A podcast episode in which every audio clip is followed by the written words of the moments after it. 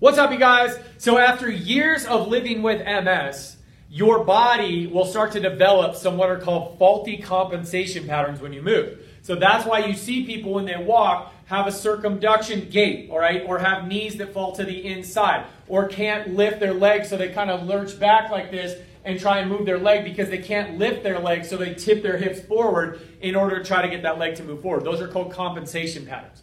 So you can you can unlearn. You have to te- you can teach your brain and unlearn your brain how to do those compensation patterns and teach them how to do the right compensation patterns by teaching the joint how to move right again, teaching the muscle how to fire right again, and then putting that all together and teaching your body how to play as a team. So, in addition to changing neurons and reorganizing neural networks and, and relearning a new movement language, this is going to help you repattern the way that you move, which is going to give you more strength endurance, and energy.